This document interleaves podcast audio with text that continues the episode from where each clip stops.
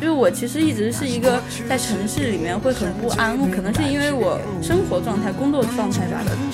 这个看着还行哈，五天就也没有太长，然后也也不短，睁眼闭眼睁眼闭眼，几天不就过去了吗？然后我也不知道轨迹是什么东西，两步路是什么东西，我就下了个那种那种图，我就拿着进山了。他说：“那你地图呢？”然后就把高德地图给掏出来了。我说：“这不有吗？” 然后他们真的看傻子一样看我，好像在剪纸吧。然后就带了两只那种真空包装的烧鸡，然后还有五斤那种豆干儿。我觉得户外还是得听劝，因为毕竟是生命安全，还是听点劝比较好。大家好，我是阿火。大家好，我是大米。哎，大米，你还记得我们什么时候第一次徒步的吗？如果那种玩票性质也算的话，我觉得从到澳洲的第一个周末就开始了。对我们那时候可能更多的是就是单日徒步嘛，对吧？对。然后就跑到山里面，像春游一样，背个书包，可能里面装了各种吃喝，一堆乱七八糟的东西，然后就去山里面溜达一天。嗯。嗯，那我们后来其实，比如说前段时间回国去冈仁波齐，真正走了一个算两日线嘛，也不能算长线，呃，但是也类似有一点重装的感觉了嘛。然后才发现，哎，其实需需要的装备还是蛮多的。嗯，而且冈仁波齐线的话，它是不需要你户外露营的嘛，因为它沿线的补给还算比较多，只是你在衣物啊和背负系统和鞋子做好相关工作，其实就好了。然后我们会发现，哎，其实你如果真正要入徒步的坑的话，要准备的东西还是蛮多的。然后关于这一点呢，我们上一邀请卷卷来聊了之后呢，卷卷说，嗯，我一定要给你推荐一个人，他叫双吉，他是真的踩过很多坑，而且当时卷卷推荐双吉的时候，就说中间还是有蛮多有意思的故事发生的嘛。所以呢，我们通过卷卷，也通过孤月大哥也知道最近。卷卷和飞鸟才完成了一条顾月大哥设计的超长线。这种人在网上一般叫叫做互联网人脉，大家都认识。对对对对对，嗯，好，那我们首先就非常欢迎今天的嘉宾双层集市，不要这样，欢迎双吉。嗯，那双吉跟大家打个招呼吧。好，Hello，大家好，我是双层吉士，不要这样，就是麦当劳的那个双层吉士。专辑先给我们做个简单的自我介绍吧，比如说你的职业背景呀，以及你的现在坐标和兴趣爱好。好，我职业背景就是我没徒步之前，其实还蛮怎么说，因为之前在国外读书，然后因为疫情关系，我二十岁回国，然后。二十到二十一岁就一直在北京做影视方面，就是做做那些艺人造型呀那种。然后后面我就是觉得很累，他那种一工作就一直连轴转，然后我就很想逃离那个状态，就直接辞职，就开始徒步，然后一直徒步到现在。然后现在坐标是在家，就是在在安徽，我是安徽人。哇，你这职业也 好有聊头，感觉是给艺人做造型的是吗？就是一直在做一些奇奇怪怪的东西。因为我感觉就给艺人做造型，一听就会感觉很累，因为艺人的通告啊那种感觉时间就是要么很长，要么就是很不规律，要么就会熬到很晚，所以会让你觉得特别累嘛。当时对对会，就是尤其我做影视，它就是比如说我们拍一个。电影或者什么之类的，它其实从从备期到结束，它是很长一个算周期吧。然后你一直要神经很紧绷的去做这件事情，然后你做完之后就会感觉，就是我可能做完一个这种工作之后，可能会在家睡十几二十个小时的这种程度，感觉被榨干。对，那我觉得这个跨度其实也蛮大的，可能对于那种工作来说，长期的一个精神压力啊，以及工作强度很大。是一种方式榨干你，然后你从那种方式突然跳脱出来，跳脱到徒步也是从物理层面、从你的身体层面去榨干你的。这样你估基本上估计可能长呃长距离徒步完回来，在家里也得睡个十几个小时，这种方式是吧？对，我感觉这这两个点其实都有点自我找虐的感觉吧，就不管这个工作还是徒步。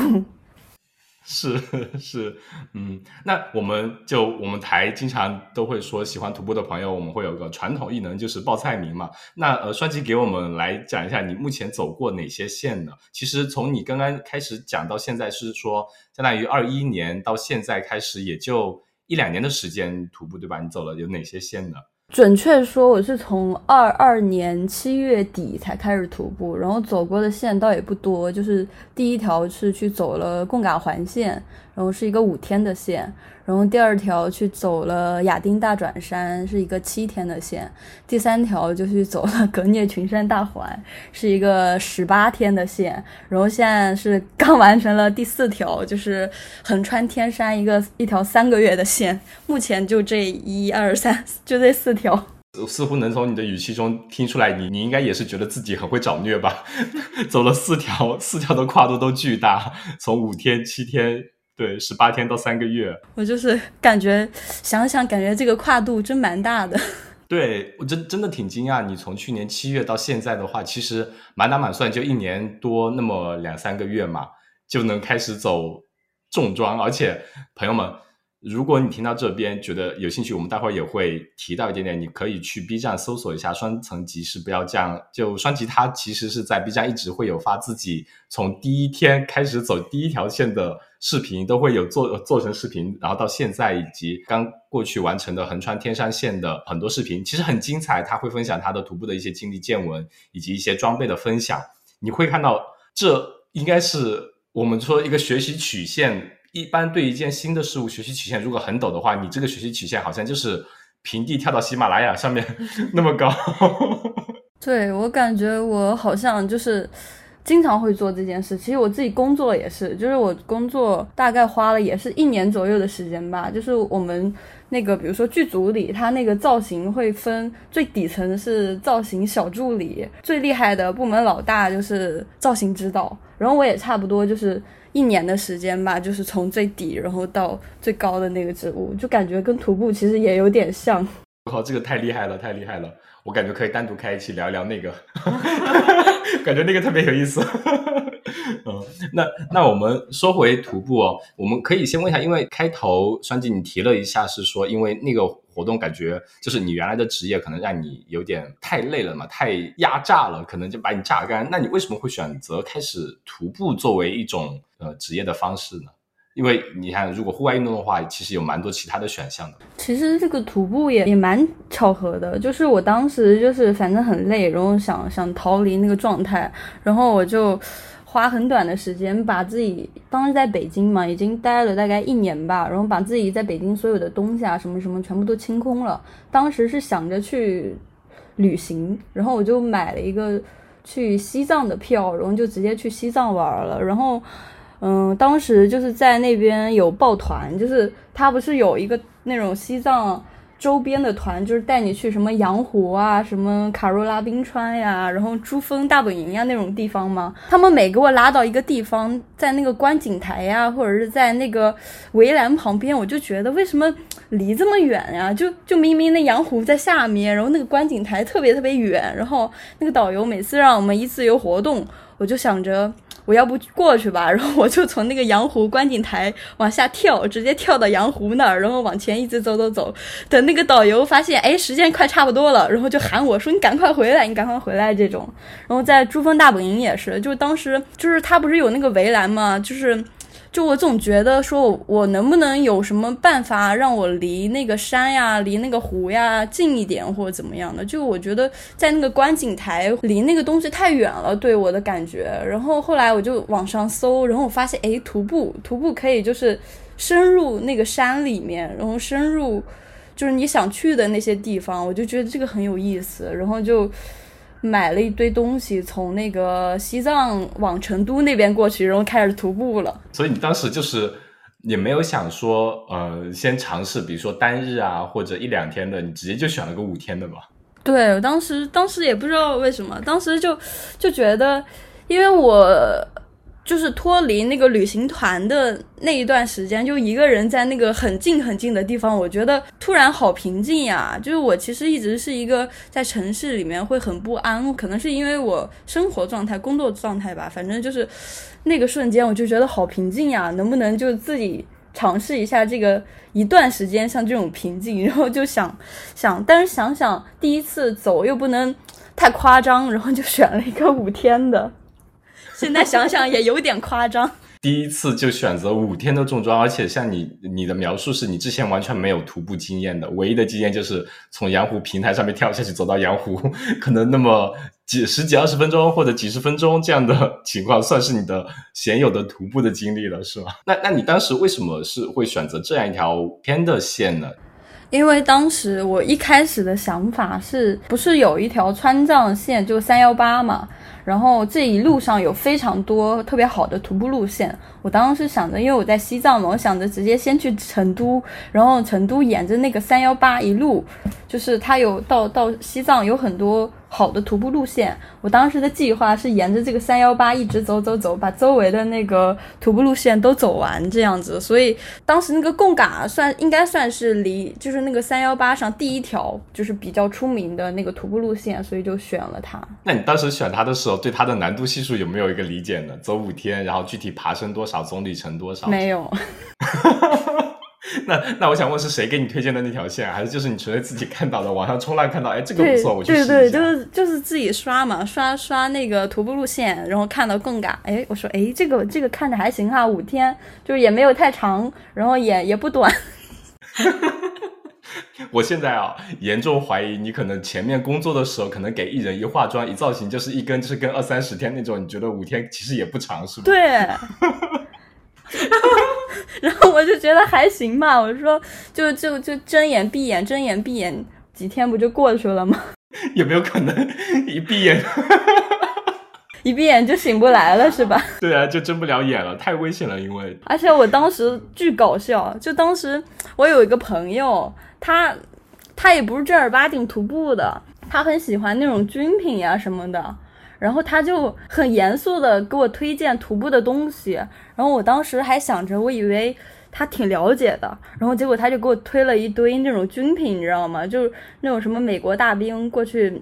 背的那种钢架包呀，什么乱七八糟的那种东西，然后我真信他忽悠，买了一堆，然后我背着那些东西我就去涂了。我现在想问一下，你跟那个朋友还聊天，还有联系吗？嗯，不太联系了。他他也有关注我 B 站，然后后面 他是不敢跟我说话了，估计是。已经很久没有联系了。大家说到这边，可以有兴趣的再去看一下，呃，双吉的第一条视频是做装备分享的。然后当时你看到就是双吉一身都是迷彩装，因为你绿色是你最喜欢的颜色嘛。嗯。呃，你在那个视频里面讲，然后这个是我今天的徒步包，我要走贡嘎环线。第一这个包是一个。军用的钢架包，那个钢架出来，然后评论一群刷刷刷刷刷，然后你说这个是我朋友给我推荐的，一群评论就在说你朋友跟你什么仇什么怨啊？是，就真的很搞笑。那我们说到这边，其实可以呃，我们来细数一下，就是那那次其实公港那条线是你的第一次的嗯一条线嘛？你可以给我们讲，因为你视频里其实也有提到，就是说你在开始走之后，发现哎，原来有很多坑，你而且是。挨个一个坑都没有落下，每个坑踩了个遍的那种，趟着坑过了第一条线。你可以给我们说一下，你大概都踩了哪些坑的？我觉得就是我第一条线最最最严重的事情，就是我当时只下了一张那个。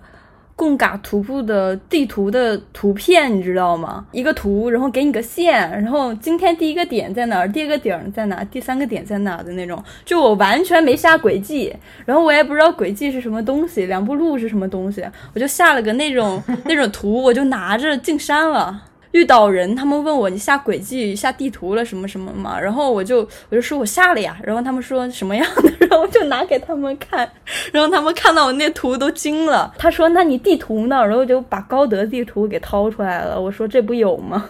然后他们真的看傻子一样看我，你知道吗？高德说我我这辈子也没想过自己那么被看得起。然后后来他们跟我说就是。有两步路这个东西，然后有轨迹，然后你应该下轨迹呀，什么什么什么的，我才知道原来原来说你去户外徒步是要是要下一个这种户外的地图，然后下一个户外的轨迹才行。然后当时去的时候是真不知道，我就就以为我我觉得自己准备做的还挺充分的，我想着我还下了个地图，真的很神奇。你那张地图可能就是像我们以前。几十年以前没有 没有移动智能终端的时候，就是拿那种地图手册在那里翻那种一个意思。对我感觉比那个还要简单，就有点像那种就是他们有什么那种徒步团给你制定的那个小计划的那个地图一样，反正就拿那个看，完全看不出来是什么东西，你就知道第一天该到哪儿，第二天该到哪。可问题是你也不知道那个地方叫什么，你就只知道那个。他给你起的什么营地名字那种，就很离谱啊。而且还不是没有那种详细标注的，像比如说我们出去真正的用，比如说定向的那种地图啊，什么等高线啊，什么乱七八糟没有，就大概是啊，大概地图上这个位置有个点，然后路线嘛也都是，如果你是一张图片的话，应该也没有那么清晰。对啊，它就是一个直线嘛，就是一个带带方向的直线。所以听友们听到这边，先写下，这这是一期很严肃的一个。踩坑笔记啊，大家一定要记下来，是真的很严肃，是双吉用他的生命去探索出来的一个。对，这个很严肃。严肃的。对，所以第一点就是一个轨迹。如果你要去尝试一个重装徒步的几天的线的话，甚至一些单日徒步线，你们你肯定是需要准备好一个两步路啊，或者户外专用的一个 app，能知道了解你的信息，你的路线规划。你在走的时候，其实你的位置和那个轨迹的重合，你能判断出来，你大概下一个方向是怎么走的，这样是给你一个导引，一个呃一个指引嘛。呃，我们其实这两天前昨天吧，也在山里面走了一下，那座山也是真的非常非常荒，但是只是个单日的嘛，人都不怎么去的。然后我们在很多山里面找路的时候，因为很很久没人去了，那些前段前段时间又刮大风，路不是被树挡了，就是被那种茂密的那种灌木给挡了，根本看不到。所以我们只能就我们用这边的一个叫 All Trails 那种 app 也打开，不断放大放大看对自己的方向，然后自己跟那个轨迹的位置来找路，不然就很容易迷路，就非常非常危险。对，这是路线选择第一个坑，还好当时路上其实有蛮多的，对，有蛮多人，就说这种驴友，对对对，可以给你一些意见什么的。那那第二个坑呢？再再给我们细数一下。第二个坑，我觉得就是装备和食物上面的坑吧。当时反正就是那个坑货朋友嘛，反正当时一点也没怀疑，就买了，挺有自信的，背上就就进山了。我当时食物准备的也很很离谱，就是当时 当时。好像在减脂吧，然后就带了两只那种真空包装的烧鸡，然后还有五斤那种豆干儿，反正各种各种奇怪的东西。然后包里还装着那种什么日记本呀、胶卷相机呀、胶片儿呀，反正乱七八糟的。我我现在想想真离谱。对，就大家看到那个视频里面的时候，就蛮多评论也在说：“朋友，你是出来房车旅行的吗？” 对，先讲一下装备，一个是那个呃徒步包嘛，因为双吉当时背的是一个像你我们刚提了两次的那个钢架的一个行军包。首先那个钢架就很离谱，谁会把钢架放到 背包上面？因为现在的趋势很多就是重装，你尽可能的就是轻量化嘛。你钢架这个一听怎么都跟 轻量化搭不了边，完全不搭边。而且那个钢架它其实很硬，就是而且我第一次背的东西超级多，可能。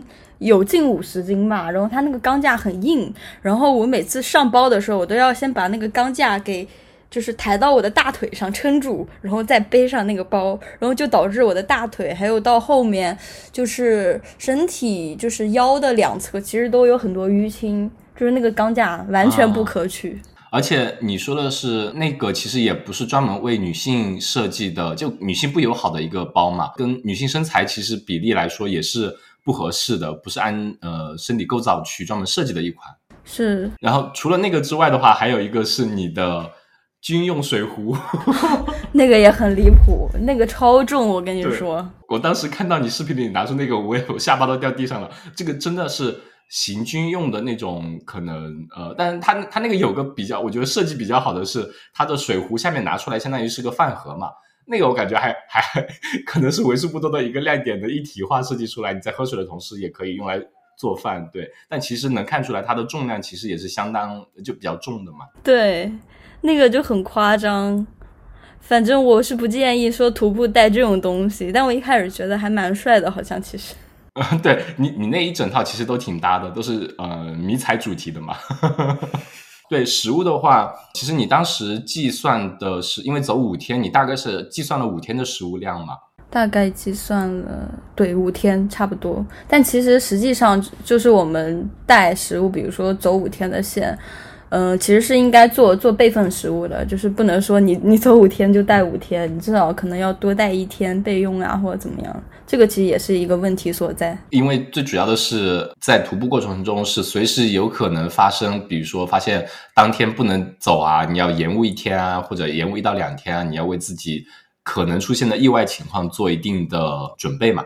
如果万一真的你要在某个地方多停留一天的话，如果食物不够，那就是也是非常危险的一件事情。食物的话，其实你刚刚也简单提了一下，它的种类也是要做比较慎重的选择嘛。因为呃，其实你走长距离徒步下来的话，你的背负系统很重要，然后你背的重量也要经过相对的规划嘛。你不可能说啊，我就想进去每天都吃好喝好的，你六十斤背进去，四十斤背出来，那其实 完全没有必要，对吧？你就。多背很多东西会很费劲，而且有很多东西可能它呃体积大、重量重，但是真正呃你说是补充能量有多少，也不见得会有性价比，可能没有那么高。从补充营养和能量来说的话，我看到你里面说背了烧鸡，好像第二天还是第几天就把五只烧小烧鸡都吃完了，是吧？对，超好。因为因为香啊，就是你你走的时候你很饿，然后你就想一直惦记着你包里有有个烧鸡啊，你就你就想什么时候给它吃掉，什么时候给它吃掉。而且因为当时真的很重，就是你重的时候，你就会想着赶快赶快减轻减轻减轻这样，然后就会狂吃。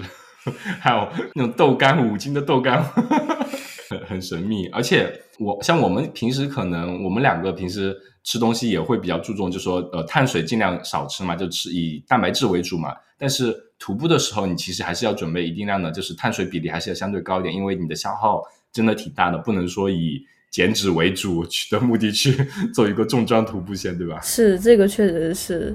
就如果你短期还好，尤其是走长线的话，你一旦就是摄入能量不足，其实到后面你每天的体能呀什么的，就是你的运动量会让你身体很难跟得上。那我刚刚就除了我们路线的是第一个坑，第二个坑就是装备，你尽量要选择适合自己的呃体型以及适合自己。比如说五天以及十五天，甚至更长的，你要选择一个容量适当的一个背负系统，一个呃徒步包，还有你的第三个就是食物，你要选择正确的食物，性价比相对高一点，不要去选择一些花里胡哨的解馋的东西，是尽可能的减少一点。还有其他的一些坑，你觉得是可以分享的吗？哦，我还想到，就我当时其实是带了很多杂粮米，各种就是。什么黑米啊，那种什么红米啊，反正就那种很难煮的杂粮米，然后好像还带了两个玉米吧，然后但我实际上只带了一个炉头，还有一个那种饭盒，就是你上了高原之后，就是那些米啊、玉米啊，其实你根本就煮不熟，然后我打火机也没有带那种高海拔的，上了那个高海拔之后，它完全用不了。就是很很悲惨的一个状态，后面那些米啊，然后玉米啊，什么都只能给那些马吃。高海拔就是那种，因为气压的关系嘛，你带的这些东西是很难煮熟的。对对对，马儿浪费气。马儿可能表示很感激这个人大老远的，没吃过那么好吃的米是吗？对啊，大老远从山脚给我带那么多米来，就是苦了。起来很健康。是。想想真的很搞笑。还有一点就是，你当时走其实是一个人走嘛，而且你是完全没有经验的。关于这点，你觉得是不是也是算是一个应该呃新人作为新人徒步走长线来说，也呃尽可能规避的一个点？对我，我其实就是现在一直走着走着，我其实是觉得，就是如果说想入坑徒步，尤其是重装徒步，然后就是在山里过夜的线的话，我觉得第一次走。就怎么说，应该至少跟个团，或者是跟比较有经验的人一起走，这样比较好。其实我觉得户外，其实从某种角度上来说，也是一个挺危险的事情吧。就尤其是像在一些高原呀，什么什么那种，就是你还是保险一点，以一种比较安全的方式去先去尝试一些比较简单的东西吧。就在有人指导下，然后你自己一个人去走，其实是很容易出危险的。然后尤其也是女生。嗯嗯，是的，而且作为完全没有户外徒步经验的，一下子去走一个重装线五天的，其实还是很不推荐的。尽可能去跟团，从一个相对初级的一个嗯步道开始，慢慢去了解、去学会、去学习、去了解这个徒步重装徒步到底意味着什么。了解了之后，再尝试去做。那我们一开始是跟专辑都是以一种比较开玩笑的方式跟大家说嘛，但是其实际上是真的很严肃，要跟大家说，如果你真的想去尝试的话，一定要。选一个靠谱的团队，去从相对简单的线去开始去了解徒步这项运动，而不是相对盲目的去就这样开始就那么勇的去 开始一条线，听着很热血，但实际真的如果有危险发生，是真的非常非常危险，在户外这样一个环境下，而且高原，如果之前没有这么多经验的话，对双吉，你如果现在回过头来对当时自己第一次走那条线的 自己说一句话的话，你会说什么话呢？少背点，别背军用包。所以烧鸡还是要带的。是 你已经以行动来表明了另外一一种方式，就是跟你那个朋友也不 talk 了。这种不靠谱的朋友离他远一点。主要是他当时真的就是他跟我说他走过蛮多就是徒步的，然后我当时啊觉得嗯应该是个靠谱的人，然后推的东西应该也挺靠谱的。然后谁知道他他其实一直。就是他是那种自驾徒步，你知道吗？就是开车开到一个地方，然后他把那些东西搞出来，然后拍拍照，然后可能走走个几公里吧那种。对，是没问题。好多评论区的那那种朋友就会说：“哎呀，博主你就是过来就是自驾旅行露营的吧？你你这种完全不像重装徒步啊，过于重了点。”那其实，呃，双吉本身来说的话，也是很听劝的。大家就如果有有看的话，那个视频好多人给大家留言，给双吉留言了嘛。留言完了之后，你开始走第二条线的时候，其实就已经装备明显已经更新了一大波嘛，就好很多了。看到有一条评论是在看到你第一条背了钢架包以及背了那么多食物之后，直接贴了一个如何百日恢复膝盖损伤什么之类的链接。哎呦。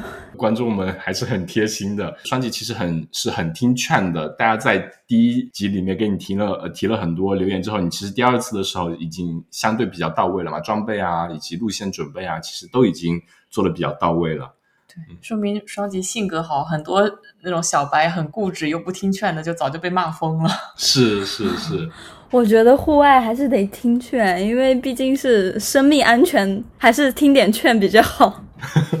对，而且我猜到应该是你在行走这条线的路上碰到了很多专业的驴友，可能他们给了你很多意见，你应该也有听了蛮多他们的意见。对对对，有有有，就他们说什么东西，我都会稍微备忘录记一下，加上网友那些总结啊，然后再去挑选一些新的装备啊，做一些新的准备，这样。嗯，所以这这可能也是双吉就是比较开放的一个听劝的态度，可以让你能。在一年出头几个月，从五天线能走到三个月的超长线。我说，我说，我觉得听劝这件事还挺重要的。如果当时就继续拿那个军军用包去走，就不知道下面会发生什么。其实是的呀，是的呀。所以这个真的，呃，有一位靠谱的咨询人士或者有经验的前辈，可以给你提供一些建议，或者呃其他人的一些建议，综合多方面的考量，自己可以再嗯决定一下。其实是一个。很好的一个学习途径吧，嗯，那嗯，双姐，你走过这四条线的话，你有没有觉得就是哪一条是你印象最深的呢？嗯，我其实觉得印象最深的还是第三条葛聂那条线吧，因为是我自己一个人走的，然后那条线两百多公里，然后走了十八十八天，然后就是我觉得我一个人走的那个状态会给我留下的记忆要要深刻一些。嗯嗯。为为什么呢？因为为其实我们也知道，你最近刚走完那个横穿天山嘛，是跟飞鸟老师一起。就是关于这点，自己走和跟同伴一起走有什么优劣吗？有，就是我当时选择说跟同伴一起走，其实是，嗯，最重要的点其实考虑到安全问题。因为我之前走长线的话，虽然也一个人走，但是是在藏区那边。就是我接触到的藏区，他们有宗教信仰，他们非常友善呀，或者怎么样。但是这次在新疆走，我其实心里还是稍微有一些，就是没有接触过他们嘛，就是会不知道什么个情况。然后加上孤月老师，他就觉得这个路线太长了，就是中间。就是不不可以估计的事情太多了，就不知道会发生什么，就一定要求我一定一定要要组队走这样。然后我想也是，然后我父母也是，如果说我一个人走，他们会很担心我；但如果就是结伴的话，他们可能会稍微放心一点这样。然后所以就选择这次是结伴走这样。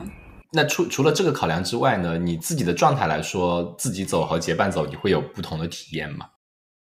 会，就是我自己走的话，一个人走，其实我是一个很自由、很随意的状态。就是有时候我不一定会百分百按轨迹走，就可能按一些我想的方式走吧。然后反正就走错路大王，有时候故意走错，然后有时候就无意走错，然后就。就走错改，走错改这样嘛。时候想累了想休息，我可能就到一个垭口，阳光很好，我就直接防潮垫一铺，在那上面睡个一小时，然后起来再走呀。或者想吃了，随时就就坐下，开在那里吃吃吃，然后想怎么样就怎么样那种。但是如果说团，对对对，团队的话，其实会会要求你，因为。毕竟你不是一个人嘛，就是你要会考虑一些其他的因素，就不是说我说我要睡觉啊就可以睡觉，或者是怎么样之类的这样。是的，一个人可能会更加的随性一点，呃，自由一点。当然，这也是在基于自己对环境的判断正确的情况下，嗯，你不能说。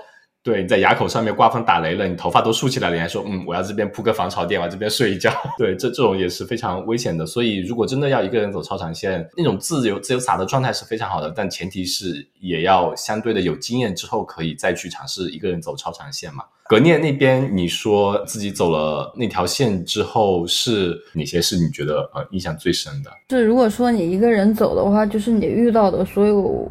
难题或者是遇到的所有危险啊什么的，其实你都需要你自己一个人去面对，你去想解决的办法。我觉得这个会比如说团队，就是可能因为我跟飞鸟走的话，其实飞鸟它经验啊各方面它都会比我丰富，就可能很多时候就我们遇到一些困难的情况或者怎么样的，他都会很快的去想到一个对策，然后我只要就是按他的那个想的那个对策去执行就好。但其实我一个人走的时候，我是需要一直就是我自己去想我要怎么办呀，然后我要自己去尝试这样。这就跟大米刚来澳洲跟我 跟我一起出门的时候，他从来不想的。就反正跟着我走就好了。后来有一次他过来已经半年了吧，我我那时候出去开会了吧，不在澳洲，然后他自己骑个自行车去游泳，然后手机没电了，骑个自行车回来就三过家门而不入。有人一起的话，你可以就少动点脑子，但是。可能走徒步自己走的话，会相当于是一直都会有挑战，一直都是有未知，要打七十二分精神来走。就人走会稍微有些，因为可能有安全感或者有点松懈之类这种感觉。我想再问的是，这几条线里面有没有，比如说适合这个季节的呢？比如我们最近其实是国庆假期嘛，有没有这段秋冬季节啊开始的时候？比较合适的新疆，因为我听说最近在下雪了。下雪的话，新疆那边就没办法走。十月国庆，格聂可能也得稍微提前一点。目前还是云南那边比较 比较适合走吧，因为一下雪，这些高海拔的地方，然后包括新疆都还挺麻烦的。嗯嗯，哎，那那不然你呃给我们说一下，你走这四条线的时候，基本上都是什么时间段？它的窗口期大概什么时候呢？第一条是贡嘎那时候，对，第一条那贡嘎当时是七月底去走的那条线，那条线的话，窗口期我感觉应该是四到四到十月吧，四月到十月的样子。然后冬天的话，大雪就就不行。第二条是走的亚丁，如果说是亚丁景区的话，其实应该。都还行，但是如果说走我那个亚丁大转，应该和那个贡嘎是差不多，差不多时间那个窗口期。格聂的话也差不多是是那个时间段，因为它都在一条线上嘛，都是川西那边的，只要是不下雪就都可以走。新疆的话，这边就是我这条线。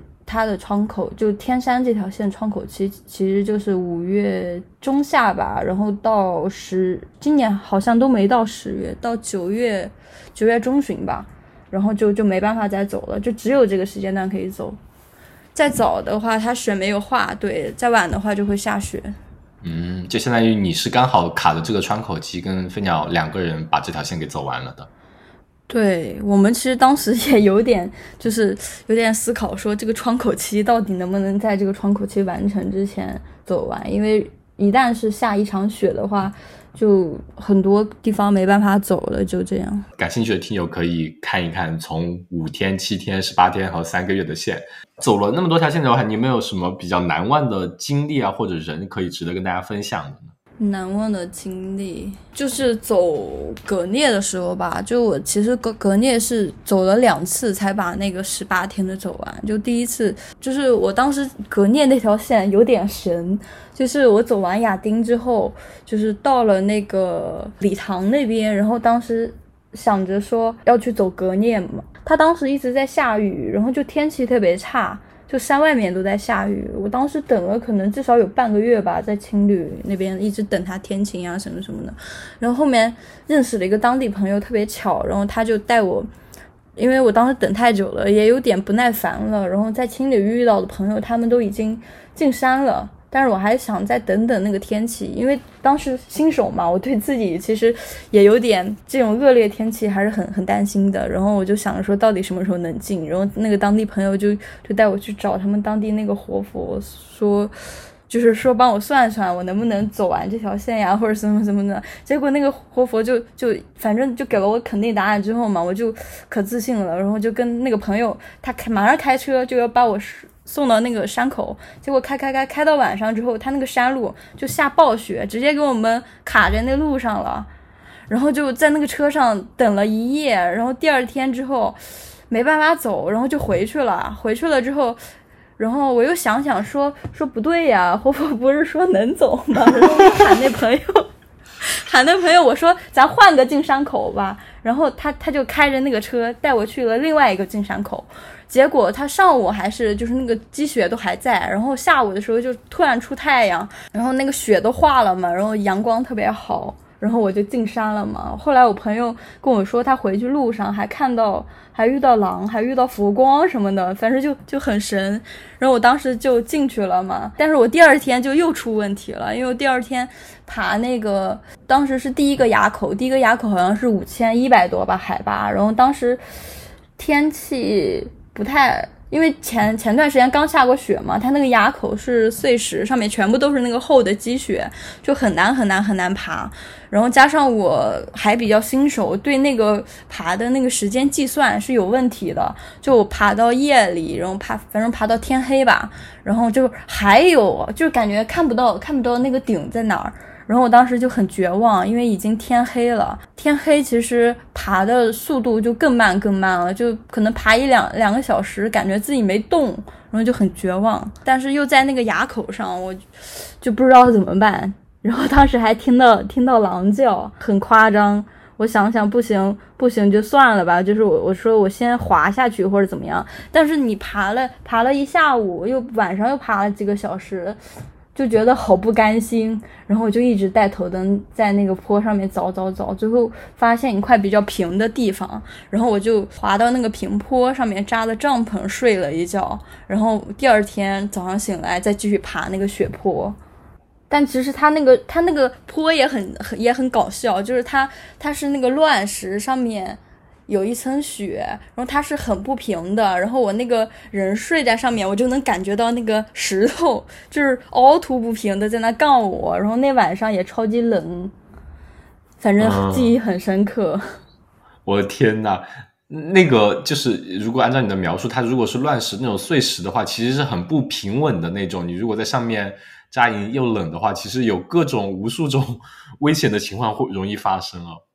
对。而且它是一个很陡的坡，但当时那那一块正好有一个超级大的石头，它能够挡住我。就是它虽然是斜的，但我在那里扎帐篷的话，能挡住我不掉下去。我我现在想问那个佛哦，活佛，他是不是也看你视频啊？他但他不听劝啊？他应该他应该没有吧？他怎么就说就直接让你就进了呢？是不是毫毫无对啊，毫无徒步经验？不是，我当时没跟他说，我当时朋友就跟他说我要去走格聂的，就是就跟他说了一下那个路线，然后就就说问他觉得能不能走，然后然后他就说能走，然后所以我走那条路线的时候，虽然有点忐忑，但还是就是挺有自信的，就去冲了。哦，我我突然想起我们去走甘仁波齐线的时候，路上碰到那些藏民大哥，就他们。觉得那条路跟就是自家门口的后院，我随便早上起来，我穿个随便穿个什么鞋子，我一天就给走完了。你们怎么背那么多专业的徒步的包？你还走两天，到后面了怎么走成累成这个样子？难以理解。他就觉得很很轻松。我我说当时可能那个活佛也是这么觉得。对，就是对于当地人来说，就是他经常的，比如你在这边长大或者已经生活了很久了，那些路线可以随便走了，就就会觉得那可以啊，什么天气不能走啊，很轻松的呀，你不没必要等什么等啊，走就是了呗，可能对他们来说就是这么简单。哦，而且还有个特别神的地方，就是我不是说之前一直在下下雨啊，什么下了半个月嘛。然后，但是自从我就是我那条路线十八天，就我自从进山，因为那天爬那个雪坡，我当时还没有做好防晒。后来之后第二天开始我就雪盲，然后就一直眼睛流泪啊什么的。然后当时那个皮肤也也也晒得很厉害，就是晒到那种。去医院，医生说我是严重灼伤的那种，就是起泡、流脓啊、流水啊那种的，就整张脸。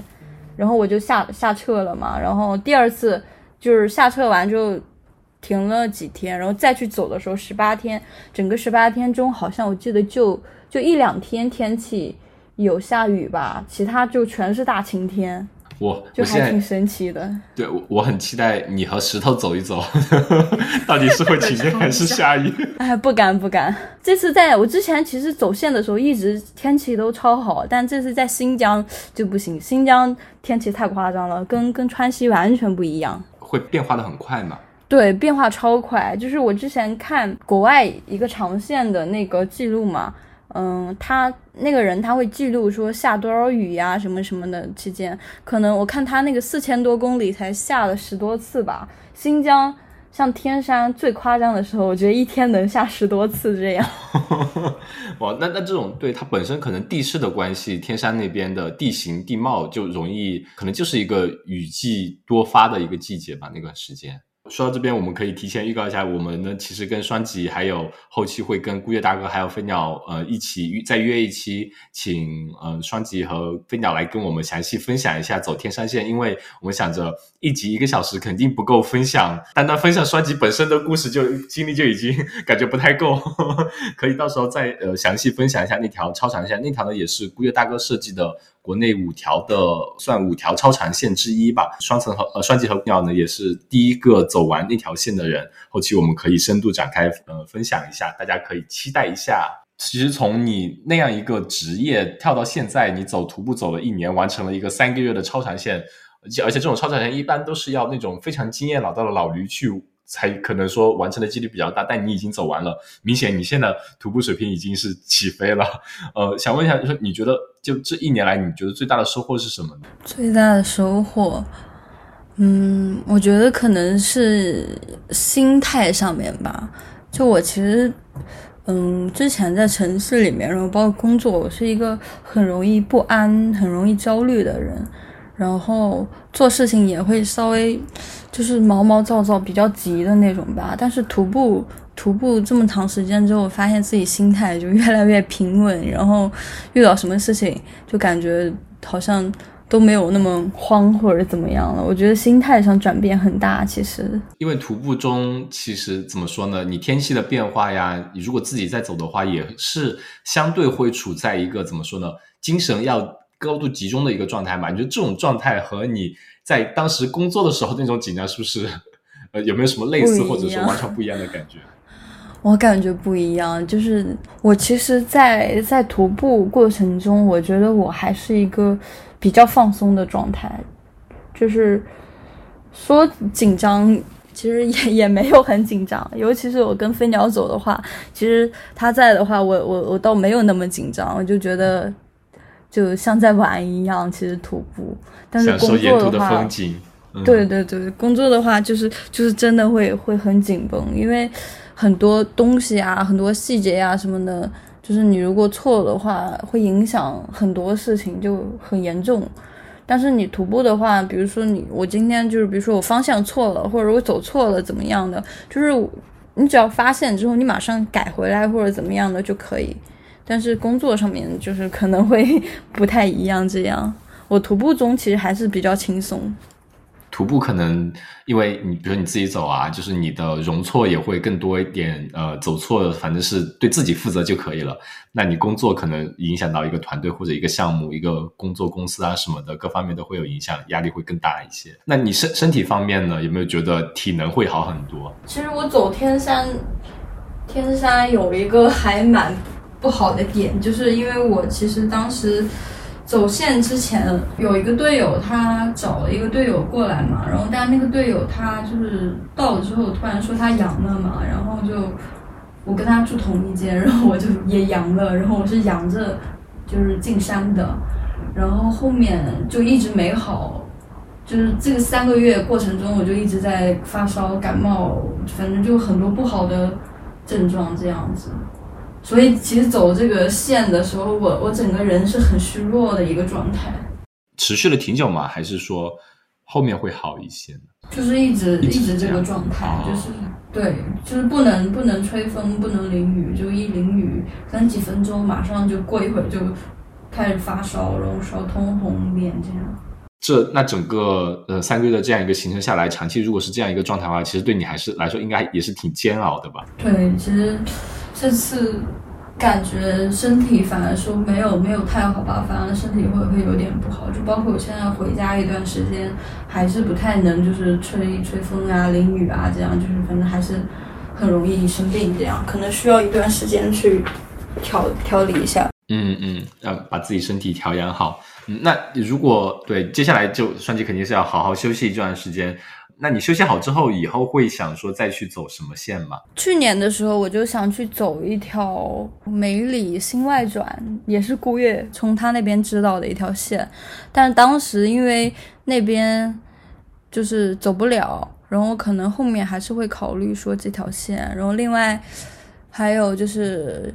呃，飞鸟给我推荐的一个线叫巴丹吉林，是一个沙漠线。因为我川西也走了，然后新疆也走了，然后对沙漠也还蛮好奇的。嗯嗯，我们之前的一位嘉宾也走过，而且还有之前石头也去走，他然后神奇的是他去走的时候沙漠下雨了，有够神奇。对，可以。哎，我记得当时飞鸟是跟我说，他走完他走完那个。嗯，大横断之后也去走了巴丹吉林，然后石头走完那个大横断之后也去走了巴丹吉林，好像还有谁，反正就走完一条千公里之后，就是总要去走巴丹吉林。我想想，那我好像应该也得去走一下啊。所以他在你的呃 list 上面的排第一。对对，可能是。好，那那我们期待你到时候去走了之后，再跟我们分享走巴丹吉林的故事。那从职业角度来说的话，你之前从呃，化妆师，然后现在走徒步走了一年，后面会想，比如说全职当户外博主吗？有考虑过吗？全职暂时应该不会吧，因为因为我觉得就是如果全职的话，就是可能我我需要一个比较可观的收入吧，因为我现在这个状态其实蛮好的，就是嗯，我可能接一个项目或者怎么样的，我可以。很长一段时间不用工作，然后这期间我就可以去徒步，然后等我 没有钱了，然后再去接工作，这样我觉得这个状态还是蛮好的。如果我全职做户外博主的话，我觉得可能会，反正以以现在的状况，我觉得不不足以支撑我过比较舒服的生活吧，这样。嗯。而且你可能如果走呃走一条长线之后，可能需要一段时间，相对让自己的身体生理上做一定的恢复。那这段时间可以去接触一些项目啊，去做一做啊，可能相对就调剂一下，相互调协调一下会好一些。对，而且我觉得其实徒步过程中是有点跟城市啊、跟现现实社会脱轨的状态。就是我如果工作的话，就是其实还是会有一个慢慢在。再重新接触这个社会，然后接触这些人呀什么的感觉，可以想象你自己在山里头走十八天之后，你再出来，可能说话都不会说了，说都不会话了。对，我记得我当时走完走完那个天山也很搞笑，因为我们中间补给的地方一直是那种乡镇或者村里嘛。我当刚出来，然后然后在那个路上面走着走着，一抬头看到一家肯德基，我就觉得好像来到了一个新世界。呃，从一个可能异世界来到了人间。我刚刚在想，你之前是给明星做造型，要不你后面考虑一下，我们这些玩户外的有没有需要做造型的？我觉得户外户外好像不太需要造型。对，大家都是走个十几天，谁还在乎造不造型呢？对我一开始户外我还会带一些就是护肤品啊之类的东西，然后后面走着走着发现我带了也压根都不用，就压根就不带了。我觉得。尤其走长线，根本就没有没有那种心情去搞一些那些东西。那我们最后作为你双击踩了那么多坑，然后现在完成了一条超长线，给喜欢户外的朋友的建议能有什么吗？尤其比如说给作为第一次尝试啊、初次尝试户外的女性朋友。嗯，首先是你要对你自己的体能啊，对你自己是否高反呀这些。就是你要自己有一个判断，其次是就是我觉得还是虽然我做一个不好的例子，但是我还是建议大家说循序渐进，就不要说一下子去走像我这样五天的一个重装的线啊什么，你可以先尝试单日往返的这种线，然后慢慢的你可以尝试一些过夜的，就是比如说嗯两天一夜呀这种，然后你就慢慢依次叠加，然后一开始。就是也最好不要去高原吧，因为我觉得很多人还是会高反，就是尤其到高海拔线，它是有反应的。还有一个是，就我好像在网上面没有没有看见大家讨论，但其实就是我建议，尤其是女生徒步的时候是尽量避开生理期这样，因为据我了解，大部分女生生理期的话，就是体能呀，还有各方面都会影响，会有挺多的影响。就是如果可以的话。就尽量避开这样子。如果说是网上组队或者怎么样的，就是希望大家可以谨慎的选择队友呀，或者什么。因为最近也有了解到说，就是女生就是组队，然后发发生一些意外啊什么的。我觉得还听着蛮沉重的，但是确实是，如果说有些东西就是选择好的队友，就是我觉得是可以规避掉一些东西的。尤其是新手这样子，我们其实就一直在强调嘛，在户外尤其徒步，作为经验不是很丰富的来说，你要选一个相对靠谱的团队，或者选一个靠谱的向导啊，或者前辈去开启自己这样一个兴趣或者一个爱好吧。是一个相对比较保险和谨慎的方式。你如果一一下子就是凭自己一腔热血就去尝试，或者说就网上随便约人去，其实相对来说是有可能呃比较大有比较大的风险嘛。会出现危险的，大家可以其实有蛮多。其实我感觉现在徒步这方面来说的话，嗯，我们国内这两年徒步应该算是发展的比较好吧。徒步的群体应该也算是不那么小众嘛，跟其他的一些极限运动比起来的话，不那么小众。那其实可参照的东西、攻略啊什么，其实都蛮多的。甚至你去可以呃了解。一些当地的一些有经验的前辈，或者说在徒步圈可能相对比较知名的呃前辈，可以多去跟他们学习一下，了解一下，看看他们会不会组织一些相对比较靠谱团队啊，然后再去参与一下，从那些基础开始做，那逐渐逐渐的自己入门之后，可以再。考虑进阶，这样一步一步来，可能会相对是一个比较好的方式。其实我们听友群里面也有蛮多朋友，也是因为我们分享了蛮多嘉宾去徒步的一些经历嘛，他们也开始慢慢入坑。然后呢，顾月老师其实一都是一直都是潜藏在我们群里面的，是有谁有什么问题丢给顾月，顾月大哥都会丢出一篇长文，你去好好研究一下这个，或者说会亲自就是解答一些。关于一些细节方面的一些问题啊，对于某些线啊、一些天气啊、路线规划呀、一些装备的一些需求，就有这样一个人，呃，或者这样一个团队、一个社区能给你一些经验的话，我觉得还是相对比较靠谱的、比较好的。最后想问一下，就是双吉，你会把你之前走的一些线的一些，比如说攻略啊，或者一些故事啊，会分享到比如说两步路啊，或者一些社区吗？目前两步路我是有传。我我是只传了天山的轨迹，然后其他的话就是会在小红书上偶尔发一些照片。然后关于这次天山的过程，其实我是有在写写一些东西，但是因为三个月的时间太长了，然后加上我比较拖延，可能会明年明年发到八二六四上。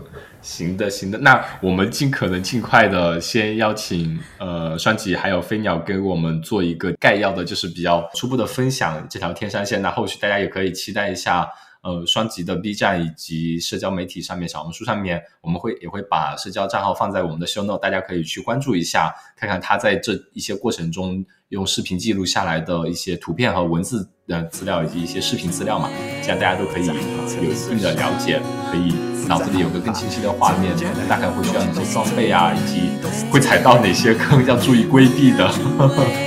好的，那我们今天就非常感谢双吉给我们做的分享，我们非常期待下一次双吉和李老师一起深入带给大家关于横穿天山线超长线走三个月是种什么样的体验。谢谢双击。野夜是一档由阿火和大米创作的，以户外运动作为生活出口，探索生活多样性，向都市人展现户外爱好者探索自然的精彩故事的播客。